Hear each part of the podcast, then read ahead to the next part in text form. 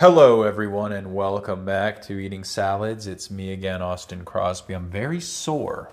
I'm tired. Uh, today was a big, crazy, suspenseful, busy day for many reasons. We actually just had a delicious macaroni and tomato salad. It's very delicious. Casey's making pancakes as dessert.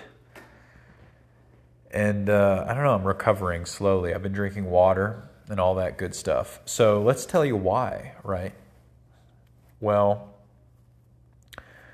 we'd had these loose soffit boards hanging from our soffits, the underside of them. And I guess it's just like ancient 60 year old plywood, you know?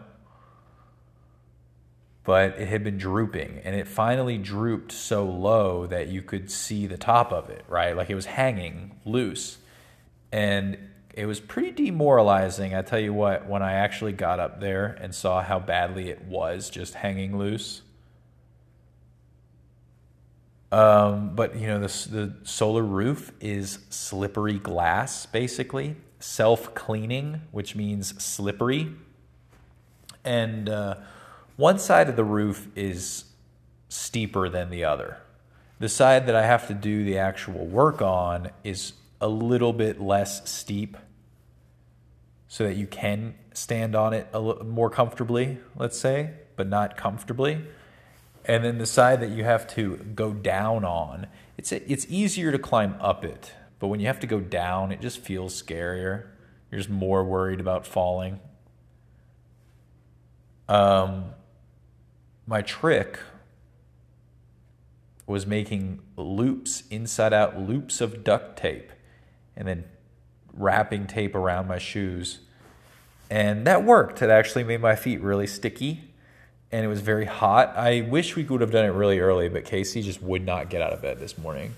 Okay, she was being such a lazy little moose, and I couldn't get her up. And so by the time we went out there, there were certain parts of the roof that already would like blister you up. You know what I mean? Mainly the edges.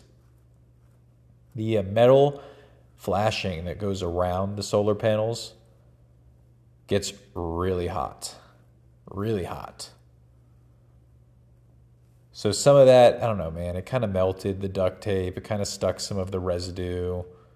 It, it is what it is. But when you get down on the ground and you look up at it, you can't tell that there's little sticky footprints.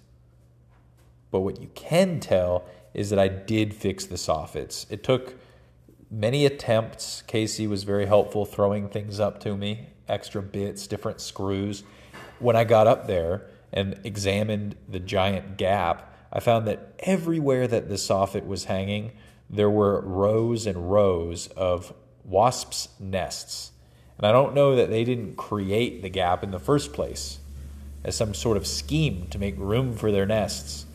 I don't know but there were literally so many wasps' nests. So like she had to throw me up a screwdriver so that I could like poke them out and break them up and knock them off. But uh, it's kind of stressful to throw a screwdriver up to someone on the second story of a Tesla solar roof. Turns out you don't want to break it.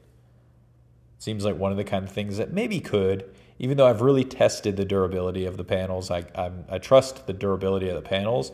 You still don't want to like toss something too willy nilly.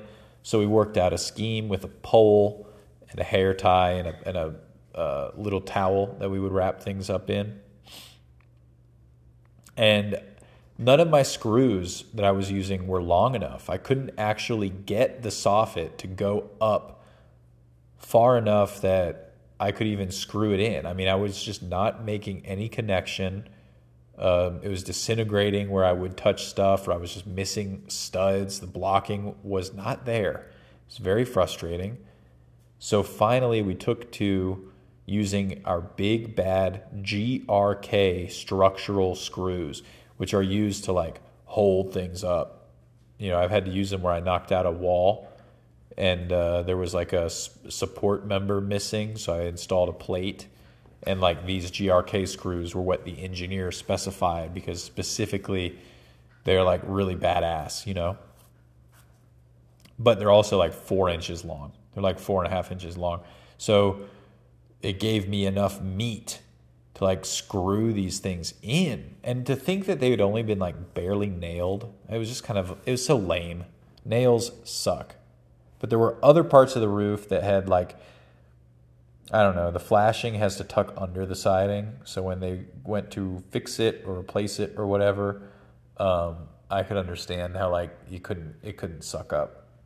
I fixed another thing in the gutter guards. Our gutter guards weren't staying down. And again, it's just like weird metal that the screws weren't long enough. And I don't know, I used a clamp. Seems to be fine now. I hope it is. Because that was just another little thing that caught your eye coming up the driveway. You'd be like, oh, that thing's broken. Oh, that thing's sagging. And uh, I don't think it was easy to notice. You had to like be looking out for that kind of stuff. But there are a lot of eyes on us. So, you know, it does make you feel self conscious. And it was good to fix. It really felt good to fix. We also did a bunch of stuff in the yard. We took up, took up our hoses, re put them down, watered some things, weeded, mowed. And uh, we went to a nursery and got a few weird little plants, some local plants three that are like a strange kind of bush, and then one that's a uh, little baby tree.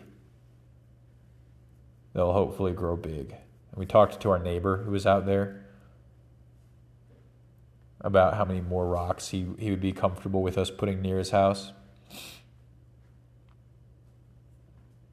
Anyway, that all worked out. Uh, what else? He also saw a rattlesnake recently at a different state park, and it got really close to him, and he jumped and ran away. And I was like, "Yeah, man, it's scary. That happened to me last week." Anyway, thank you very much. Come again tomorrow.